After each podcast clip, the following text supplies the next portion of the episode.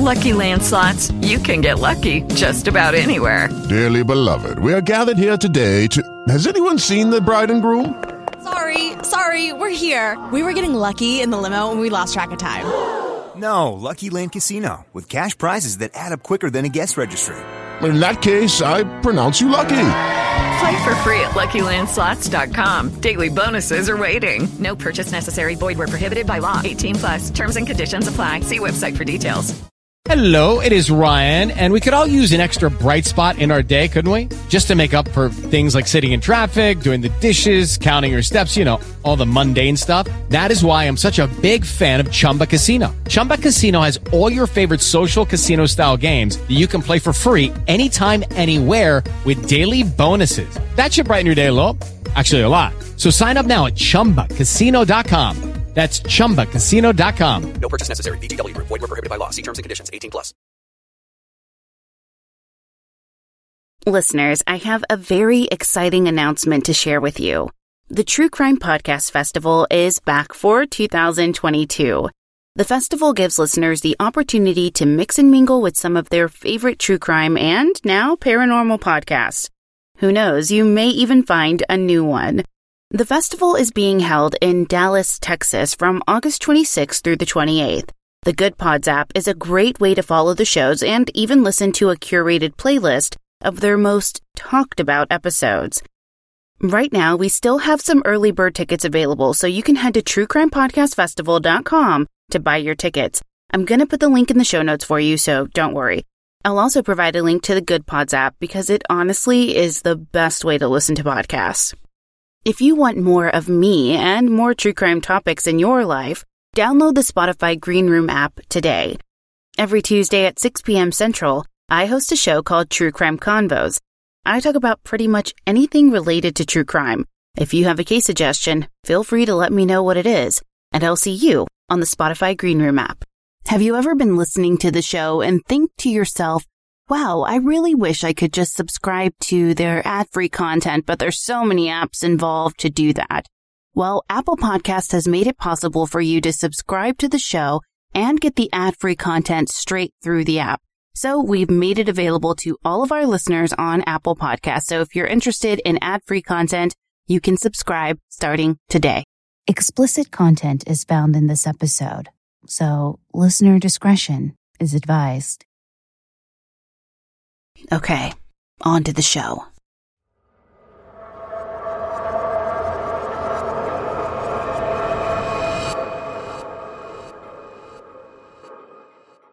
Here we are. All right, everyone. So welcome back to True Crime Convos. I am your host, Lainey. I'm the host of the True Crime Fan Club podcast, the host of the It's Haunted What Now podcast, and the Spotify original from Parcast called Crimes of Passion, and also your host here on True Crime Convos on Spotify Live. Spotify Live, formerly known as Spotify Greenroom, now has a really cool feature where you can basically, if you're subscribed to True Crime Fan Club on Spotify, you basically can catch True Crime Convos every Tuesday. So that's awesome. We're allowing people to get into the rooms, letting the notifications go out on Facebook that we are live here too. Last time I did it on YouTube, so I'm going to try Facebook to see um, how we do. As you know, we start every room with our age, sex, location. If you are too young to know what that is, why are you here? So please leave in the comments your age, sex, location. I am Lainey, thirty-four, female. cis female, sorry, she, her pronouns, and I am in Texas. If you will leave that in the chat on Spotify Live or in the Facebook group, feel free to do that, and we'll get started here in just a second. Hey, Jace. So Jace is on our Facebook platform. We have so many wonderful people joining us here on Spotify Live. Very, very excited. So we have a lot to talk about. But first, I just want to, um, I tweeted out today on the uh, True Crime Fan Club platform that um, another school shooting took place, this time in Uvalde, Texas, which is um, about eighty or ninety miles outside of San Antonio, Texas, um, at an elementary school. Uh, it happened this afternoon. So far, from all accounts, there are fifteen or sorry, fourteen children that have lost their lives, and one teacher who also lost her life or lost their life. I don't know the, um, the gender of them. It doesn't to me really matter because they lost their life. So, um, I was very upset by this news today. I'm a new mom. So thinking about my daughter going to school one day and, you know, being at the mercy of somebody who just walks in. Um, if you guys don't know, Uvalde's pretty small. It's a tight knit community, kind of like a farming community outside of San Antonio. So, um, for some reason, it just really hit me very strongly today. And, um, yeah, it was really upsetting. I mean, I cried a lot and I, you know, just got scared, I guess. I think that's probably why I don't cover, um, mass shootings or anything like that on, um, my podcast in particular, because I just get really overwhelmed with the idea of that. So, um, you know, I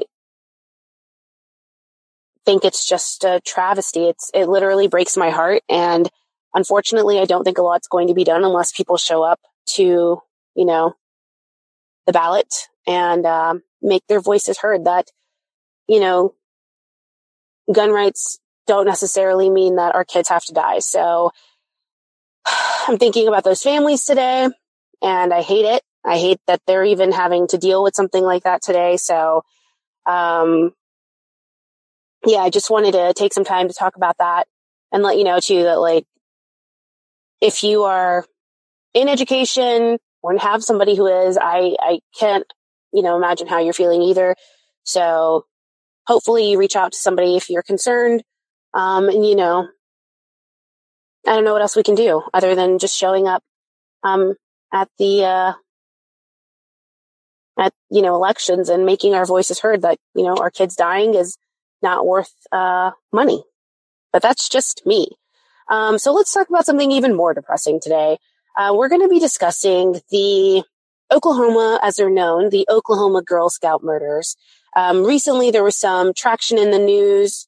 Uh, I think the last few months about new D N A evidence, et cetera. So, um, I wanted to talk about those today. And then it just so happened we had this uh, school shooting that also occurred. And so it's just all overwhelming, all very sad um, news. So I get it. You know, it, it's kind of what we're here to do when we um, talk about true crime. It's never a fun, you know, thing to do. So um, thanks everyone for joining on Spotify Live and on the Facebook group. I'm going to be going back and forth, so I may not see your comments and everything. So feel free to jump in, send a speaker request if you are on Spotify Live, or hop in the chat on Facebook. So we're going to talk about the Oklahoma Girl Scout murders that happened um, on June thirteenth, nineteen seventy-seven. There were three young girls who were murdered at the Camp Scott Girl Scout Camp that's located near Locust Grove, Oklahoma. Um, it's close-ish to Tulsa. Now, let me just preface this by saying this is not going to be um, an in-depth into the case. There's a lot of information out there, a lot of people who have dedicated, you know, podcasts to this crime. This is a very high-level overview. Um, so please don't think that this is a deep dive by any means. As you guys know, we only have an hour, and then we fill that with conversation, et cetera, when we're on Spotify Live. Now, the three young girls who were murdered that um, in that early morning hours, about two to four a.m., were Michelle Goose, who was nine, Doris Milner, ten, and Lori Farmer. Now, I say two to four a.m. because that's when police believed, or law enforcement believes, that the crimes actually occurred uh, between the two and four a.m. time frame. Now, the girls were moved during the course of the Um, murder by the perpetrator or perpetrators. There are some people out there who believe that more than one person committed these crimes, and there are um, individuals out there who believe one person committed this crime. Um, now, the girls were taken out of the tent. Now, when I say the tent, it wasn't like a um, camping tent as you would know it today. There are these really large square wooden platforms with like a tent over it. So there's really no like security, if you will. Like it's a tent flap, you walk in, you walk out. Um, that's really all it was. They're, they had their um, sleeping bags and their, um, I liken them to what we have now for kids, like in daycare, where they have these really long sleeping bags or, or pillow bags, if you will. That's kind of what they had um, at the time. So the girls were taken out of the tent after they were murdered and put about one hundred fifty yards away from the tent on this trail that's leading out to um, the showers. They were kind of on this um, U-shaped way. They were the furthest away from the camp counselor tent.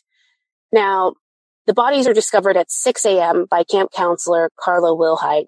Um, she was actually on her way to the showers because she wanted to, you know, get there before the kids woke up and take care of business.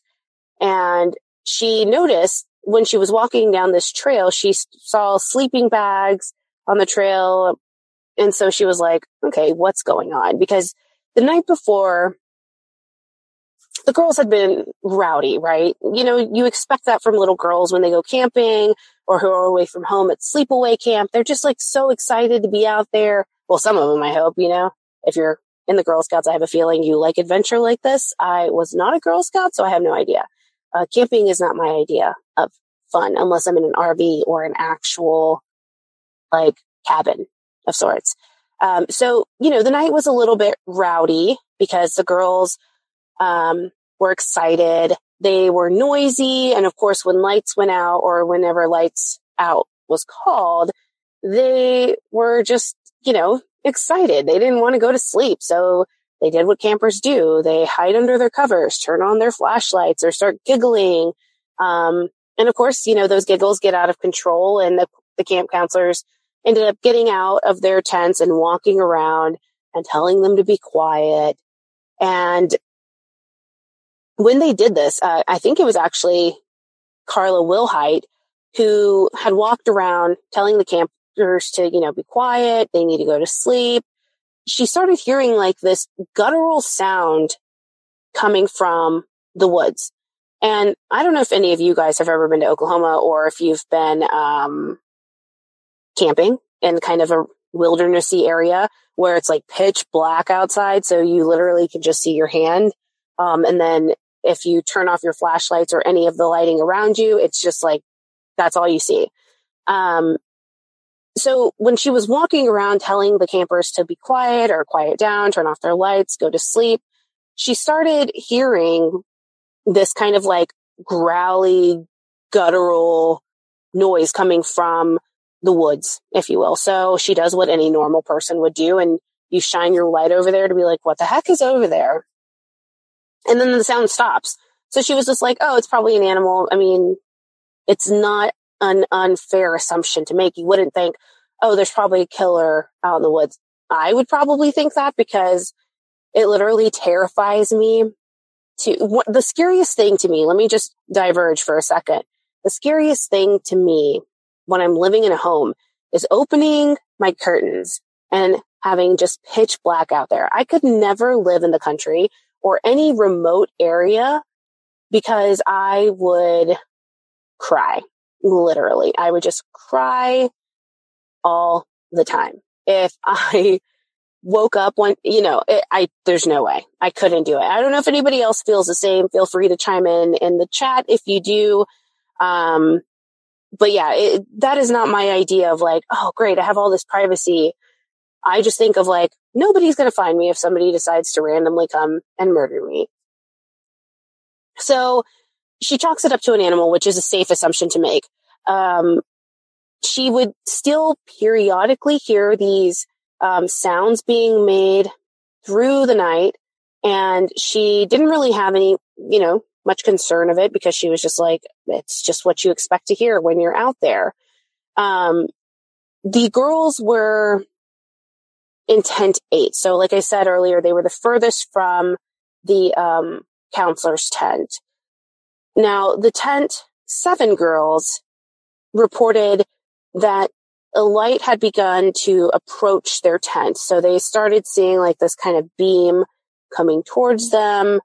And it really like infiltrated the entire tent to where they were like, you know, squinty eyes, like, what the heck?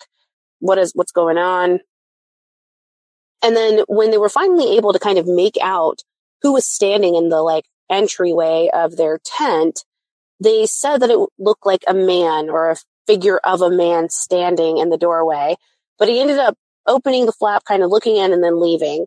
And they didn't think anything of it. I mean, these are girls who are ten years old or younger, you know, so I don't know that they had the capacity to really think like, uh, we should probably yell that somebody's like, you know, a guy when this is, I, you know, I don't know that they had any male counselors at the Girl Scout camp.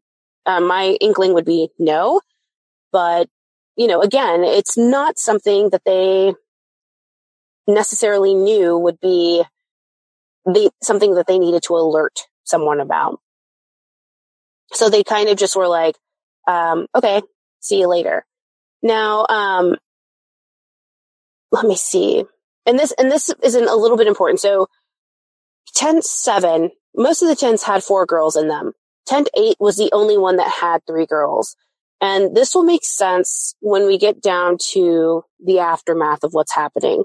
So once Carla finds the girl's body, she rushes back Um, to alert the um, camp directors about what she's found, what happened, and then the authorities are called, of course. So police begin to arrive on the scene and start their investigation. And because of the serious nature of what's just happened, the camp is completely evacuated. The girls um, have no clue why, but they're woken up. They're bussed out on charter buses back to Tulsa, and they just have no clue, right? They just are like uh, groggy, like, okay, getting on a bus, camp's over. Um, and there's no news release to, to them, which makes sense that, hey, you're going back home to your family. Now, this is a literal nightmare for me to consider because it's just an absolute like gut punch as a parent. Um, when you get this phone call, and this was what, nineteen seventy-seven. So we're, we have no cell phones. There's no text messaging, no emails where they're like, hey, by the way, you know, like how we have active shooter notifications that happen on Twitter or, um, through text messages that are blasted. We don't have that, or we didn't have that in nineteen seventy-seven. I wasn't even born in nineteen seventy-seven, you guys. Let that sink in for a second. So when I say no cell phones, it's just like, you know, not in the way that we use them today. I'm sure they had the giant block of phones. I have no idea when the actual cell phone came out. Um, but yeah, I would just think like as a parent, you're probably like, your landline's ringing and you're expecting like, oh, okay, great. Uh, sorry, what? You're bringing my kid home? What happened? And then, you know, they have to kind of slowly start releasing information to the adults about what happened. Um, and the camp was officially closed down after that day. And it had been in operation for about fifty years before the murders even took place.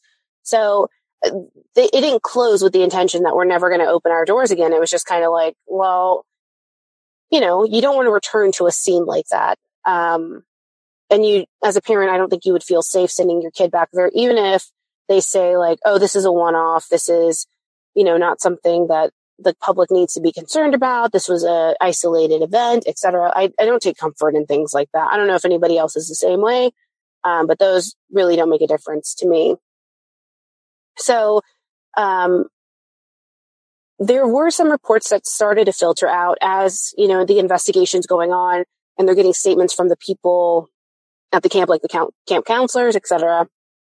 And Carla or another camp counselor says that there were, there, there was a letter received um, during a training session that was held at Camp Scott um, because the, that during that weekend or during that week that the training was happening, um, a camp counselor's cabin had been ransacked. And then there was this really disturbing note left. Um, that was in like a box of donuts. And the note said, someone, um, it said, we are on a mission to kill three girls in tent one. And then someone had made like a little figure of a man and they hung it to a tree. So those were strange and upsetting things that happened, but it also had mentioned something about like Martians and stuff. So they thought like, okay, somebody's trying to clearly play a joke. That's not funny. And we need to just kind of move on from this. So the, um, the training ended early and they kind of just chalked it up to a prank. They were like, okay, it's not a very funny prank, but a prank nonetheless. Well, um, I mentioned earlier that the three girls being in tent eight was significant because of this note.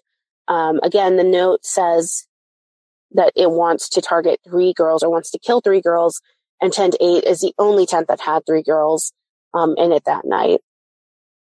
So the day after the investigation begins, they actually airlift the wooden platform to a crime lab. And there are reports published in the media because, of course, with any type of um, criminal investigation that's taking place, there are going to be leaks to the media um, through confidential sources, et cetera. So there's a report that's leaked that a bloody shoe print or an impression of a shoe print is found in the blood um, that's on the uh, platform.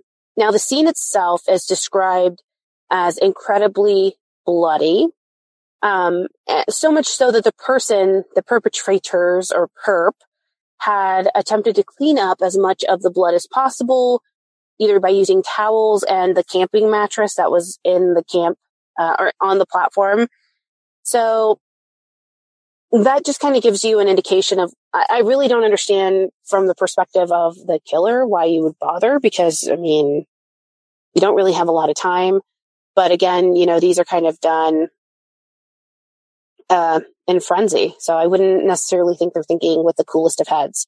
So back to the comment I made about being solo dolo in the woods is not my thing. Donnie said he lived in the country most of his life. And then when he was living there, it never really crossed his mind. Um, now that he lives in a decent sized village, he always wonders how you ever, how he ever lived in the country without fearing for your life every night. That's what I'm here to do, people. Create fear out of things you didn't think of. Um, and then Daniel says, our news publications regarding our news publications regarding details such as these really necessary? No, they're not. Um, we recently saw that too. I don't know if any of you follow um, the Delphi case uh, involving Abby and Libby, but there was a recent um, hoopla, if you will, that happened involving one of the podcasts called Murder Sheet. And I don't really know a ton of it, so I'm not going to like, you know, say too much about them. I also don't want to give too much attention to it because it's, it's really distasteful, et cetera. But, um, essentially Murder Sheet had leaked details about how the girls were found, how their bodies were posed, or, you know, details that were not significant in the investigation of possibly finding the person who took the lives of these two young girls. Um, it was more so seen from the podcasting community as a whole that the Murder Sheet podcast had taken liberties to release this information to kind of get like views, if you will, or listens. I'm not really sure what the, it, it, basically the, the intention behind the releasing of that information was not done with the interest of the victims in mind. Um, so yeah, that's something, you know, they are getting a lot of shit for right now, which deservedly so, I would say. Um, when you do something like that and it's on the basis of what it seems like you're trying to profit off of these crimes, um, yeah, it's not a great, not a great look. And I think that they've talked to um, Liberty's sister, Kelsey, about the leak of information. Um, And I think that they are having active discussions about, you know, the things that have happened and the things that were released, and really um, hoping that ultimately Kelsey, you know, is happy with that discussion at the end of the day. Um, but yeah, so I do not recommend acting in that manner in the future. But yes, yeah, so um, I would say that the news publications typically, especially think about the time frame, we're in the seventies, right? So we're on the cusp of this big kind of serial killer boom, right? Um, and the person to break the story kind of gets to make a name for themselves. So they're sharing information because this this murder is so out of the norm of what you would expect in your daily life. So yeah, not necessary whatsoever to the investigation, you know, and helping the investigation, if you will. Um, I think it was more so just done to release the information to the public. Um, but yeah, I don't, I don't know that it actually helps. And everybody feel free to chime in on that if you'd like to.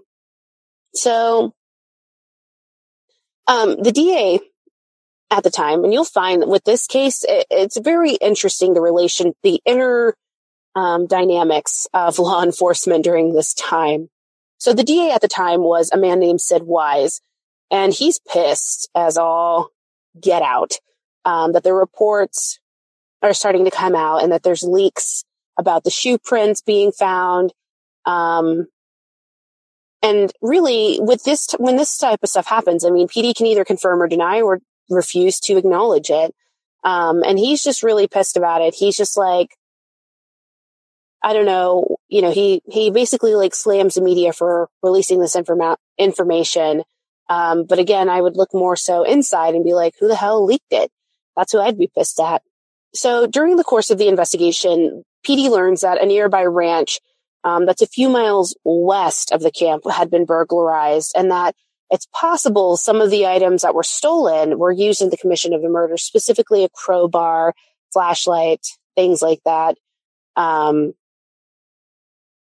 now, there is a guy that they, I don't even feel like naming him because he really was just kind of like a fish catched and released. Um, no, there, there, a man is arrested pretty close to the um, investigation kind of ramping up. And the reason he's in, he's arrested is because he's living in his car near the camp. Um, but he ends up being kind of ruled out as a suspect and released with no further follow-up. So then the Wonder Dogs enter the picture. This is the name of the, uh, the name coined by the media of uh, the scent tracking dogs, or the tracking dogs that are flown in from Pennsylvania. They're really highly skilled dogs trained in tracking. They're worth from ten to twenty thousand dollars. You'll, I know you're probably wondering like, okay, why do I care how much these dogs are worth? You'll see. So they're able to locate the path the killer or killers must have taken, which is, um, what they consider that they likely passed by one of the camp counselors' tents, and they find a pair of eyeglasses in a case, which are found to belong to a counselor and a camper. Remember this, okay? Remember the eyeglasses, um, because this will come into play in the future as we drill down to a potential suspect. Now, the medical examiner determines that the girls were not raped, but there is evidence of fingerprints being found on their bodies and that they had been sexually molested. Um, I don't really need to go into detail about what that means, but yes, uh, there was initial reports. They believed that the girls had been sexually assaulted um, and raped. And so when the medical examiner had finished his autopsy, he was able to confirm um, the details surrounding that and was able to kind of dispel the rumors that were going on in the media. Um, because again, the media can be salacious even when it comes to the death of children. Um, and we're reporting some pretty salacious things uh, that had happened to the girls. So the medical examiner was essentially able to kind of put that out of focus. So we start to see this break in communication happening between the sheriff's office and the D A and the Oklahoma State Bureau of Investigations, or the O S B I, um, because the sheriff is this guy who's like, hey, we found the murder weapon. It's a crowbar. And Sid Weaver, the D A, is like, uh, guy, what are you talking about? No, you didn't. And then, and then you know, they're just going back and forth. So then around June sixteenth uh, or the eighteenth, they have this rumor flying around as the dogs are, you know, kind of making their way and finding more evidence and tracking more scents, that there's this medicine man from the Cherokee Nation who placed a curse on the tracking dogs. Now, coincidentally, a tracking dog does die from heat exhaustion or exposure. And then another one just randomly decides to run into oncoming traffic and is killed by a car. So when I tell you these dogs were worth ten to twenty thousand, that's kind of what they reported in the media as being um, oddly suspicious. So, like, you know, before they came here and before this curse happened, I don't know. I don't put a lot of credence on things like that. I also don't see the point in what, um, what a medicine man, if there was said medicine man, um, what the intention would be on cursing the dogs. Um, you would think that everybody in the community would be interested in having justice served for the girls. Um, so I don't, I don't see the point. I, I think it's just kind of another way to vilify the um, natives that occupy that land. So I, I don't know. I'm curious to hear what you guys think about that, because I think it's just such a wild rumor. Um, and it's also kind of something that people play on, on the supernatural piece um, that I think trails any type of true crime case, right? So if you believe in the supernatural, you'll often... Um, you'll often find that there's things like this, like these kinds of rumors that start um, with true crime cases. Uh, you'll hear that with um, Gacy's victims or things like that. Like, oh, you know, don't even get me started on the Zach Bagans memorial. If you want to hear more about my experience there and why I think it's such a farce, um, I was recently on the Crawl Space podcast and I talked a lot about um my experience at the Haunted Museum in Las Vegas when I was there. And let's just say it was disappointing beyond belief. And I love the paranormal. So um, if I walked in a true believer of the paranormal, I walked out a skeptic, specifically on Zach Bagelbites um, and his credibility for sure. He'll probably see me watch. I'm going to get a cease and desist. Um, so... Going back to that, so I really don't understand the point of that. I think it's just kind of a nasty rumor that people started um, to kind of explain natural things that happen. I mean, you don't really know why these things happen. And ultimately, like heat exhaustion, that's up to the trainer or the handler of the dog to manage, not necessarily um, something that a uh, medicine man, if you will, would have cursed them on. So... Anyways, back to the discourse that's happening interdepartmentally between these, you know, law enforcement agencies. Now, discredit central is what I call it, starts to occur between June twentieth. When the D A comes back, this is D A Wise, he comes back and says, guys, just kidding. We actually have several suspects, and there's a mountain of evidence in this case, which is a huge reversal from his previous statements, because um, he had previously announced, like, um, we actually don't have any suspects in this case. The O S B I is like, actually, we have three. And Sheriff Weaver is like, no, we just have one guy in mind for this.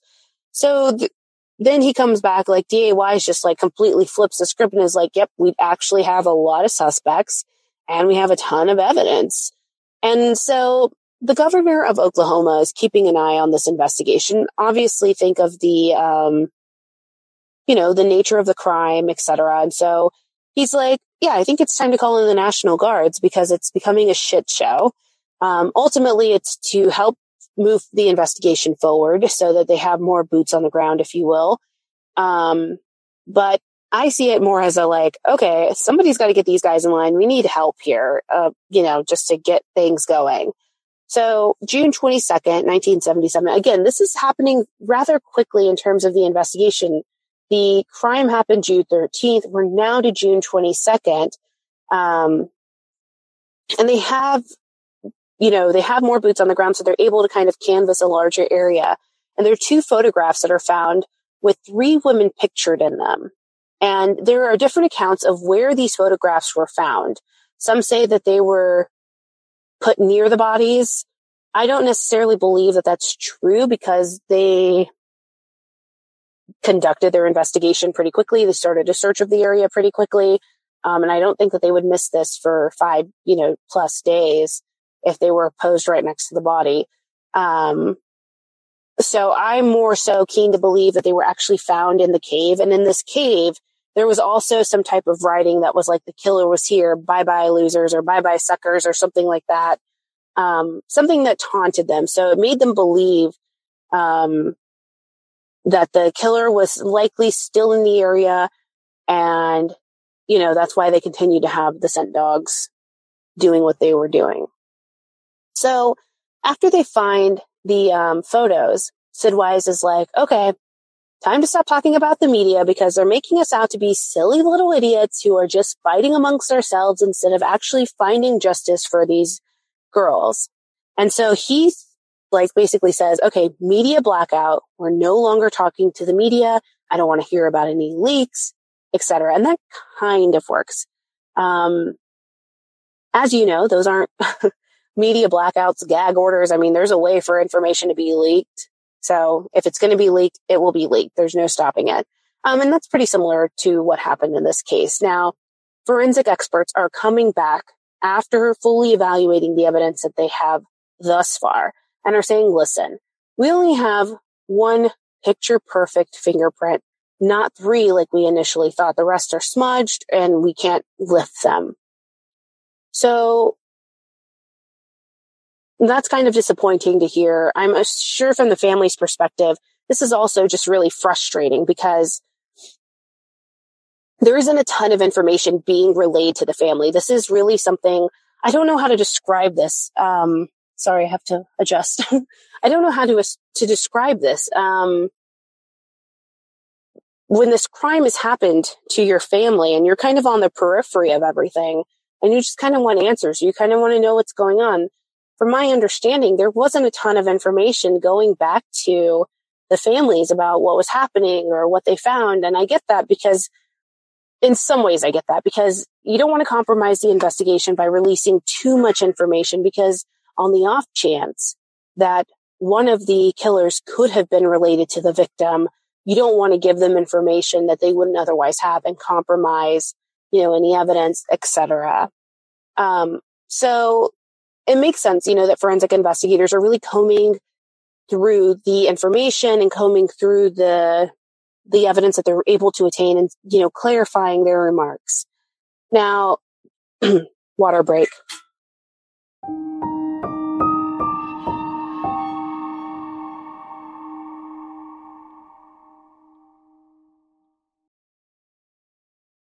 Our next partner has a product that I use literally every day. I started taking Athletic Greens A G one because I wanted to improve my gut health and also increase my energy. Now, I absolutely love it because I hate taking a dozen pills and vitamins and supplements. So now I've been on A G one for about a month and a half now, and I love it, honestly. It doesn't taste like anything super healthy. It feels like I'm drinking a vanilla shake every morning, which is really great. So you're probably wondering, okay, what is this stuff? Now, with one delicious scoop of A G one, you're absorbing seventy-five high-quality vitamins, minerals, whole food source superfoods, probiotics, and adaptogens. Now, these help you start your day off right, and this special blend of ingredients supports your gut health, your nervous system, your immune system, your energy, recovery, focus, and aging, literally all of the things. A G one is lifestyle-friendly, so whether you eat keto, paleo, vegan, dairy-free, or gluten-free, you can have this because it doesn't have any of the ingredients that go against any particular diet. And here's the thing, tons of people take some kind of multivitamin, and it's important to choose one with high-quality ingredients that your body will actually absorb. So A G one is a small microhabit with big benefits. It's one thing you can do every single day to take great care of yourself. So right now, at this very second, it's time to reclaim your health and arm your immune system with a convenient daily nutrition. It's just one scoop in a cup of water every day. It's literally so easy. Now, to make it easy, Athletic Greens is going to give you a free one-year supply of immune-supporting vitamin D and five free travel packs with your first purchase. All you have to do is visit athletic greens dot com slash T C F C. Again, that's athletic greens dot com slash T C F C to take ownership over your health and pick up the ultimate daily nutritional insurance. It is Ryan here, and I have a question for you. What do you do when you win? Like, are you a fist pumper? A woohooer, a hand clapper, a high fiver. I kind of like the high five, but if you want to hone in on those winning moves, check out Chumba Casino. At chumba casino dot com, choose from hundreds of social casino style games for your chance to redeem serious cash prizes. There are new game releases weekly, plus free daily bonuses. So don't wait. Start having the most fun ever at chumba casino dot com. No purchase necessary. V G W Group. Void where prohibited by law. See terms and conditions. eighteen plus. There's honestly nothing more important than taking care of yourself. Because if you're not feeling your best, you can't be your best. Sambucol helps you feel your best with powerful immune support, powered by nature's superfruit, black elderberry. Now listen, I'm a new mom, so I don't have time to feel down and out, so I make sure to incorporate my Sambucol in my everyday life. It has been something really, really important to start off my day. I feel like I'm taking control with Sambucol because it helps support my immune system. And I feel like I'm doing my body good by taking Sambucol every day. It has a great taste. I honestly love the gummies the best. So sometimes I feel like starting off my day with a nice warm cup of water. And I'll actually use the Sambucol drink powder in there. And it tastes so good. It's really, really refreshing and makes me feel like it's an easy thing to incorporate into my wellness routine. Best of all, Sambucol is a trusted brand. It's the original black elderberry and was developed by a virologist, so I know I'm getting a great quality product.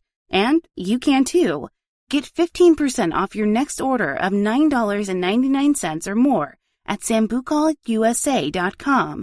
Use fan fifteen for fifteen percent off. That's sambucol U S A dot com.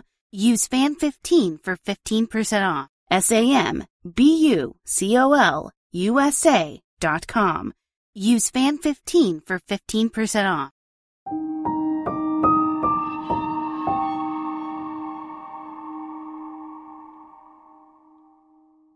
So on June twenty-third, officials announced that the photographs that were found, apologies, um, the photographs that they were found, that had been found in that cave, were actually developed by a man named Gene Leroy Hart, who was in the Granite Reformatory, which is a medium minimum security prison in Granite, Oklahoma. So they end up launching this full-scale search for this guy over the next few days. Now, Gene Hart is a sexual predator. He is a convicted rapist. Very, very dangerous individual to just be out there. Um, he... had actually escaped several times while he was in custody. So um, they launched this full-scale search for him because he's actually on the lam when they realize, like, he's the one who published these photos um, or he's the one who developed the photos, et cetera. Now, um, some of the volunteers that are out there start coming, and it's Oklahoma. Sorry, yawn. It's Oklahoma. And you can just imagine, like, if you imagine Texas with our open carry and we're just walking around slinging guns, imagine Oklahoma, a lot worse. Um, so when they call in volunteers to come and start helping with the ground searches and trying to find Gene, you got people who are just gun happy, high, drunk, um, and they're really, like, seeking this kind of vigilante justice, which in the end just causes more trouble. Um, it doesn't actually help anything. So the volunteers that had come to kind of do this good thing for the families and good thing to move forward the investigation end up getting arrested for being high or being drunk or being disorderly. And it really takes away from what they were there to do. So, um, yeah, it just is kind of annoying. Now, the, the, uh, State of Oklahoma, or the D A, starts to offer a reward for fourteen thousand dollars.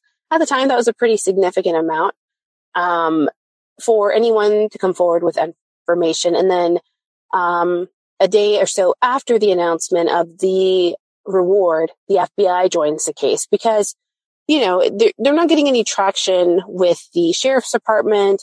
They're not getting any traction with the O S B I. So the F B I steps in to assist. Um Now, on July first, that's when law enforcement announces that they're officially leaving the camp, saying that they've collected all the evidence possible, they've combed through it with a fine-tooth comb, and there's nothing else for them to do at the camp. Now, on July fifth, there's a man matching Gene Hart's description, and he's seen in the woods. And so when that report is released, the tracking dogs try and go and find him, but they quickly lose whatever scent they were initially able to pick up. So if this man who was seen in the woods was Gene, he was able to get away. Now, relatively nothing noticeable is going on in the case until July twenty-ninth. There's a man who is again spotted in the woods, um, but when they go to look for him, he somehow just like slips out of their fingers and they can't find him.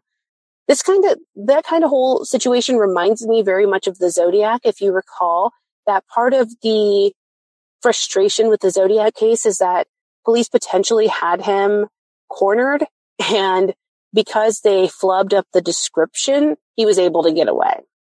So he'd almost been caught, but was able to get away. And this is kind of the same thing that happened. So when, when they go to look for him, they don't find anything, but when they come back to their posts, right, they're just kind of taking turns at this post. When they come back, they see that Denise's wet shoes and socks were left in a bag on the camp director's um, doorstep, if you will. And if that doesn't say like taunting the police, then I don't know what does. And and that to me is really like telling. Like they were, it, it kind of lends to the credibility, if in my book, that there were two perpetrators, because how do you How how do you get somebody's attention and then manage to somehow sneak past everybody and go the opposite? I mean, maybe, I don't know, you're quick in the woods. Um, you go the opposite way and leave this, you know, evidence bag essentially there. I don't know. It's kind of nuts. Very curious to hear what you guys think about that. Um, so far from what you've heard, are you, are we leaning more towards that there were two perpetrators or that there was only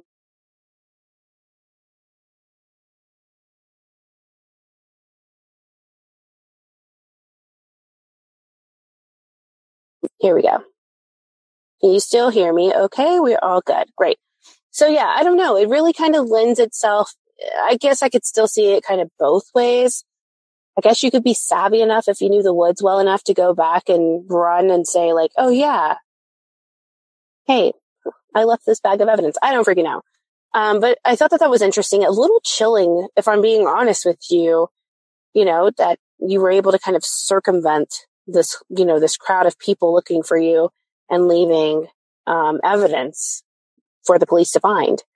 Um, now, on September twenty-second, this is several months after that happens, two of the families end up filing a three million dollars civil suit against the Magic Empire Girl Scout Council for what they feel was negligence at the camp, that they um, didn't have the appropriate amount of staff, they didn't take the appropriate precautions Um, to protect the girls. But again, I don't know how you anticipate something like this, right? Um, so with these types of civil suits, it's really hard to to make a determination either way. Now, on October first, there's a five thousand dollars reward offered for information on locating Gene Hart, and then a composite sketch is also released with it. And so the sheriff is confident confident that Hart is still in the area and that he'll be found and arrested very soon. Now, the reason he's confident about this is because Hart is a native to the area. He has supporters, despite being a very violent sexual predator. Um, his his sentence um, for the crimes that he was, you know, convicted for, which included rape, um. He was sentenced to three hundred years in prison. So it baffles my brain, truly it baffles my brain, that somebody like that has supporters um, in their corner um, who are like, yep, nope, we don't want him found. And, and he had the support of some people in the community, not to say the whole community, obviously, um, but some people in the community did not want him to be found. But His luck ran out on April sixth, nineteen seventy-eight, because the O S B I ends up getting a tip that he is being hidden in a house near Bunch, Oklahoma. Now, the house belonged to a man named Sam Pigeon, and it was about forty-five miles away from Camp Scott. He's found hiding there, and he's taken into custody without issue. And he's immediately sent to a higher security prison, obviously. He's sent to the Oklahoma State Penitentiary, um, because there's not a need to, like, take him to the police station and hold him there in jail. Like, he's actually a convicted felon who is actually sentenced for his initial crime, so he needs to go back to prison, which is what they did. Um, some people sometimes get confused about that because they're, like, with this Casey White guy um, who escaped with the prison guard. He's obviously not going to be remanded to a state jail. Um, he's going to go back to his facility or to a higher security facility um, to await whatever trial or charges that come, you know, his way. Now, when Hart was arrested, he was wearing women's eyeglasses. Now, do we remember why? This was important to remember. Okay. This is a big red flag for authorities, okay, because he had tried on the eyeglasses of the two women he was convicted of raping in nineteen sixty-six, and the and the eyeglasses that were found discarded at the camp belonged to females. Um, they were female-style glasses. I'll say kind of like a cat eye type of thing that's popular in the seventies, late sixties, whatever. Um, early, yeah, late sixties, early seventies, that kind of cat eye look. He was found wearing, uh, in the pictures that you see of his arrest, um, you'll see that um, he he was wearing them. And I don't typically, like, go towards gender, new, you know, like, specific type of uh, things with, like, clothing or glasses and stuff like that, because one of my cousins, he wore really, like, kind of feminine-ish type of glasses back in the sixties and seventies. So I was like, I mean... Now you would kind of look at those and be like, oh, those are kind of more feminine or whatever. So, you know, I, yes, like Donnie said, like librarian glasses. So just imagine that. Now, something that I thought was really odd with this whole situation of the raid is the after part. So the O S B I officers that conducted the raid, they did this type of F B I style, like Narcos photo shoot with Hart. And it's just the most cringe thing I've ever seen. Like, he's not a moose or a buffalo, you guys. You know, it's it's like those things you see with uh, the guys on Narcos or whatever who get Pablo Escobar and take pictures over his, like, bullet-riddled body. And it's just like, okay. And that's essentially what they do. They all kind of line up, and they have Hart in his um, shorts and tank top and his librarian glasses and handcuffs, and he's just sitting there like, hey, you know. It also is very interesting, too, because, like, in the U S, we don't really do things like that, but in Mexico, they do. Um, I I always find that piece interesting, that especially, like, when they arrest, like, drug lords or people involved in organized crime in Mexico, they end up doing, like, these photo shoots and press conferences with the perpetrator there. And you're just like, wow. In America, like, could you, I would love to hear Bob's thoughts on those. Um, Bob Mata from Defense Diaries on, you know, parading these, uh, these criminals, if you will, um, in front of, you know, a press style comp. Could you imagine if we had like, uh, Casey White, the guy who had escaped with the prison guard, at a press conference after we arrested him and just like let him answer questions or let him be subject to questions while he's sitting there? Could you imagine? I would like to see that. Like, think about Dennis Rader. The guy loved to talk. He would like eat it up.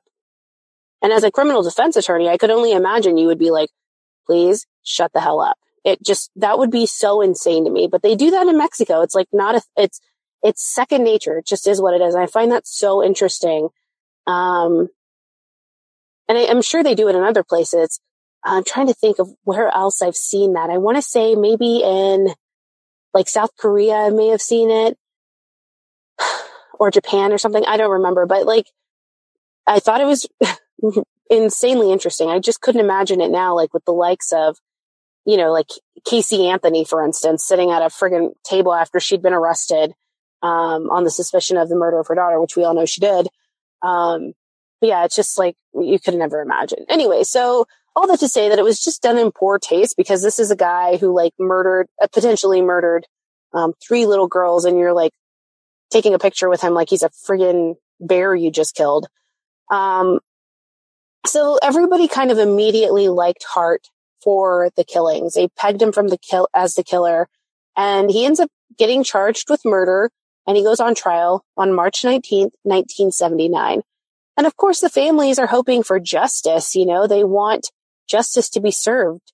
Um, and we really don't know the specifics other than what's out there in the media publications, um, about the trial, what was said, what was shared.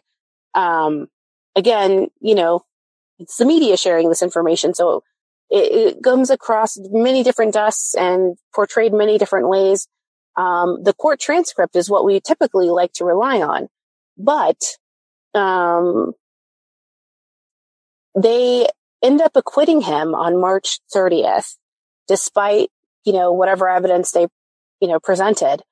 Now, what I find interesting that in the state of Oklahoma, when somebody is acquitted of a crime, they don't keep the court transcript on file. They don't really see the need to. It's like, you were acquitted.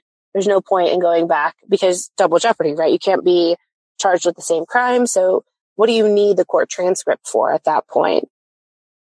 So we really don't have any clue from either side, um, what was said, what was done. Uh, we do have pictures of Gene Hart hearing the not guilty verdict read in court and him just like collapsing or like crying and being like, oh my God, thank God, it wasn't me.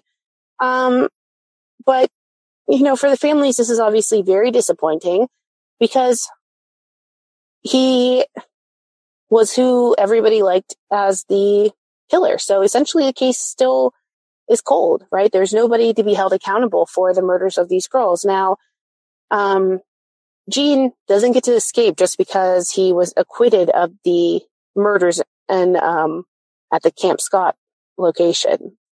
He ends up having to go back to prison to serve the remainder of his three hundred five years. Um, but of course, on June fourth, he ends up dying in prison of a heart attack after he uh, was lifting weights and doing calisthenics in the yard. He just collapsed and died. Um, now, if people, for those who believe that he is the perpetrator of these uh, murders, then maybe they feel justice was served because he did die in prison. I don't know. Um, but the civil rights, or it's not the civil rights, sorry. Uh, the civil trial against the Magic Empire Council is actually allowed to move forward. Um, but again, the jury rules in favor of the council and not the families. And unfortunately, I can understand why, because like I said earlier, how do you plan for something like this? Like what, what more could have been done, um, for the girls? Now, of course, the growling and the guttural sounds that were coming from the woods, again, reasonably, a reasonable person could chalk that up to an animal. The girl seeing the man, that's not on the responsibility of the children to report, right? Um, would it have changed things? Would it have been more victims? Who knows? Um, the, what was it? What else was there that was kind of interesting? You know, the, the location and the way that the girls were positioned in, in the sense of the tents and things like that. Like maybe they could have had more counselors on either side. Maybe that would have made a difference. Who knows? But again, how do you, how do you plan for something like that? You really can't. So I can understand, um, why the jury didn't see the counsel as negligent. I don't know how you guys feel about things like that, um, when it comes to civil cases, because oftentimes, a civil case, even before a murder investigation has concluded, can move forward and cause um, depositions in the case to be had. We've seen people, you know, who have been forced to um, move forward in depositions in a civil trial, eventually have, you know, have what we need to, sorry, excuse me, have what we need to move forward in a murder trial. So, you know, I can kind of see it both ways, but in this case, they're trying to hold an organization accountable for something that I don't think they really could have, could have accounted for, unfortunately. But curious to hear what you guys think. So that ends, and the case essentially remains unsolved. There's not much way in the investigation that's happening. Um, but the good thing is, and the good news is, is that they did collect biological evidence, which included semen found on a pillowcase. Now, in nineteen eighty-nine, they did a um, some type of like D N A testing. And obviously, again, it's nineteen eighty-nine, so it wasn't as sophisticated as it is now. Um, and they really couldn't rule out Hart as a person who left the sample. Um, in two thousand eight, I believe they tried again, but the sample had been so degraded by that time that, again, they couldn't um, they couldn't really confirm or deny or rule him out as the as the murderer in this case. Um, I mean, and that can go both ways, right? The fact that I can't rule you out could lend itself to mean that you are the person who committed the crimes. I'm more so on the camp that um, no. P C R didn't work because the sample was too degraded. So they weren't able to really find anything. Same with the um, fingerprint. They thought that the fingerprint was clear and great, but it actually was also smudged in a way that they couldn't um, confirm. So there's this new Hulu docuseries. You guys have probably seen it um, or the advertisement for it. It's called The Keeper of Ashes. And Kristen Chenoweth, I guess, is the host of this, or she will be the person who ends up recalling how she was supposed to be at camp that day, and the girls um, were a part of her friend group that she had ended up uh, being sick, and that's why she couldn't have gone. But again, um, I don't know that that necessarily means that she would have been a victim, because if, if the person was really focused on getting three people, um, Kristen being there would have filled the fourth, you know, or somebody would have filled the fourth tent, or the eighth tent with the four girl. Um, so who knows? I don't know. Um, but it, I will be interested to see. I don't know if it's out yet or not. I didn't check, but, um, I think it's interesting because she kind of does have, um, tie, she does have ties to the area. She was friends with three of the girls, I believe, or with all three of the girls, and knew them. Um, so I'm sure that it was very, uh, jarring as a kid to find out what happened, you know, and very scary. I would never in my life go camping again.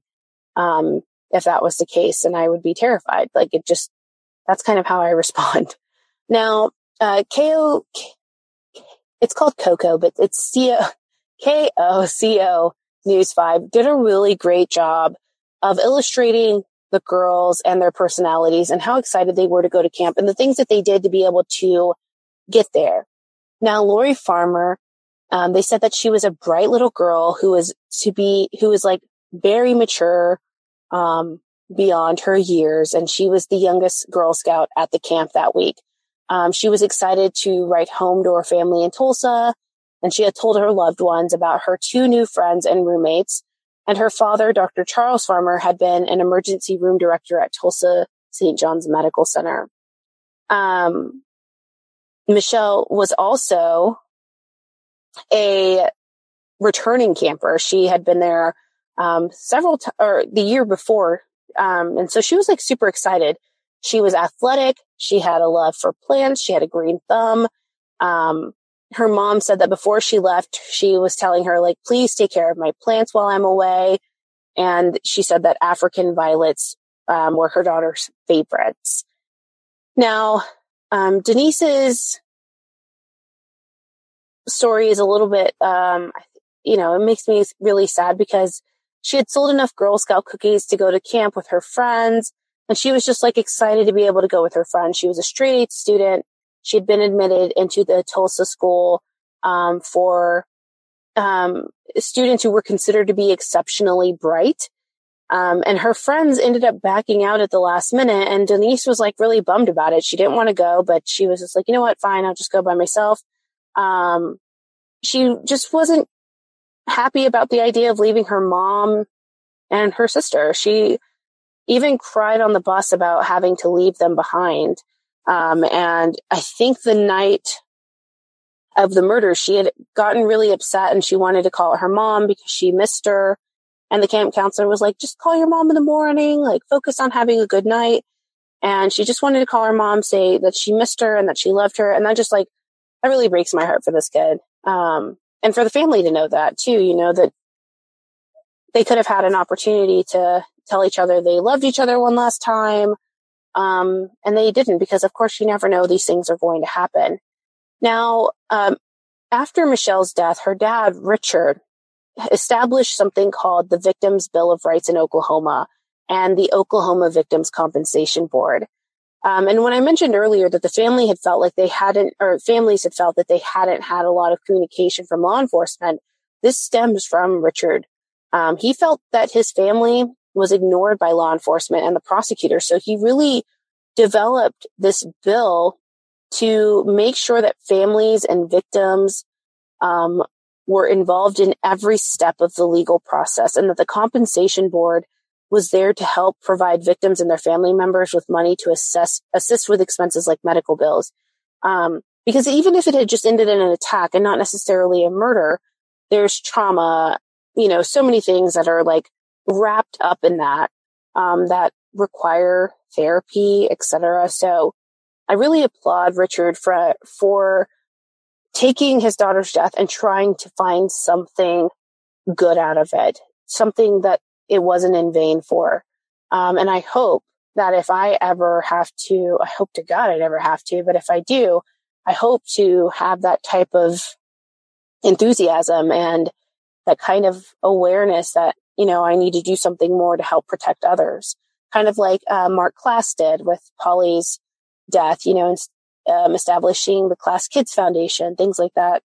Now, Lori Farmer's mom, Sherry Farmer, she ended up founding, find, uh, being a founder of the Oklahoma chapter of Parents of Murdered Children, which is an organization that's dedicated to providing assistance and support to families of homicide victims.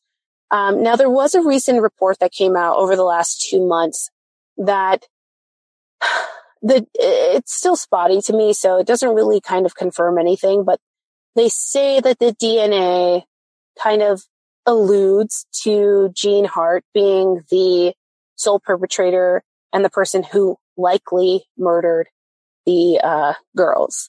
So that's kind of what's out there. Some people and some organ- law enforcement agencies still consider this case to be unsolved.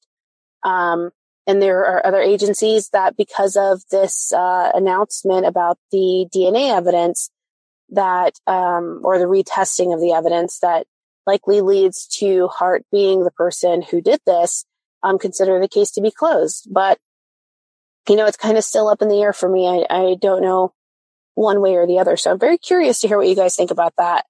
Um, as usual, we are at our time. Look at me, you guys. Um, excuse me. Oh my gosh. If you guys have anything you'd like to add, feel free to. Um, I will say that next week, going to have my friend Eric Carter Landine on, who is a, uh, True Crime podcaster as well. He hosts the True Consequences podcast. If you recall, and if you are an avid True Crime Convo attendee, um, you know that he joined me to discuss the Dylan Redwine case, because he did a great um, investigative deep dive into the case and kind of the nuanced things surrounding that case and Dylan's murder.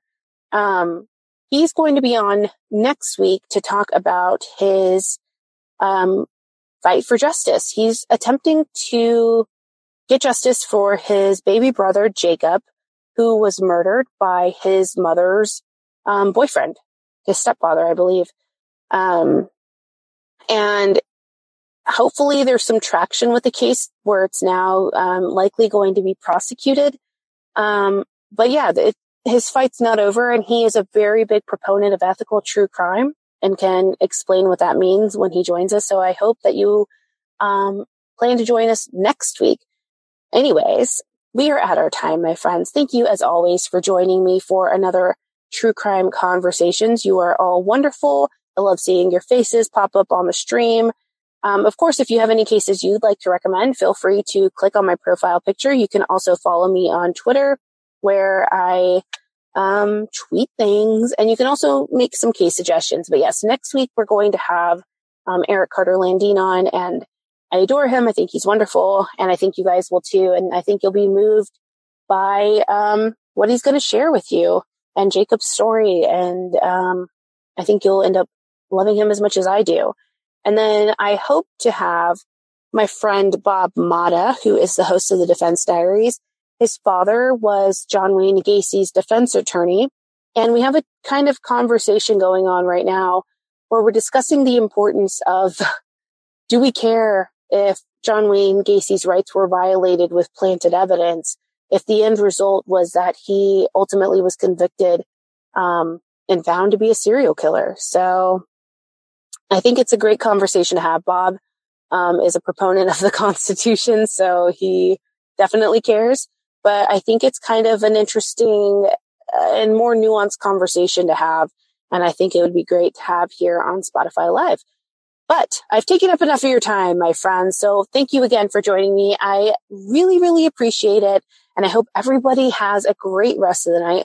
I will talk to you next week. Remember, we have the Memorial Day holiday. If you have to work, I am so sorry. Um, but I will be thinking of you as I try to not get another illness from my child. Um, again, thank you guys for joining me. I hope that you guys have a great rest of the week. And I will talk to you next week. Bye, friends. Okay, fan club members, as I conclude this episode, my one question to you is, how will you sleep tonight? Thank you for listening. If you enjoyed this episode, please leave a positive review and rating on Apple Podcast or your podcast player of choice. It really does help. You can find us on most social media platforms, Twitter at T C F C Pod, Facebook dot com slash T C F C Podcast, Instagram at True Crime Fan Club Pod, and of course our website is True Crime Fan Club dot com. If you have an episode request, send us an email, T C F C pod at gmail dot com. This episode was researched and written by Susie Saint John, content editing by Brittany Martinez, produced by the best in the business, Neeks at We Talk of Dreams, who also has an amazing podcast out called Connections that I have the honor of voicing a role for. Check it out wherever you listen to podcasts, or follow him at We Talk of Dreams on Twitter, or go to his website, we talk of dreams dot com.